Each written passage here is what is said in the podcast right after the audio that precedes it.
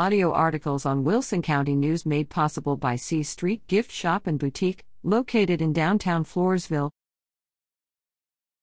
Vintage Autos Cruise to SS Historical Museum. Explore the history of Sutherland Springs with a tour of the Sutherland Springs Historical Museum on Saturday, August 7, and while you're there, catch a glimpse of Vintage Autos, courtesy of the Wilson County Car Club. The museum is located at 6556 U.S. 87 West in Sutherland Springs and is open for tours on the first Saturday of the month from 10 a.m. to 2 p.m. Tours are also available by appointment. For more information, call 210-289-3583 or visit www.ss.museum.org.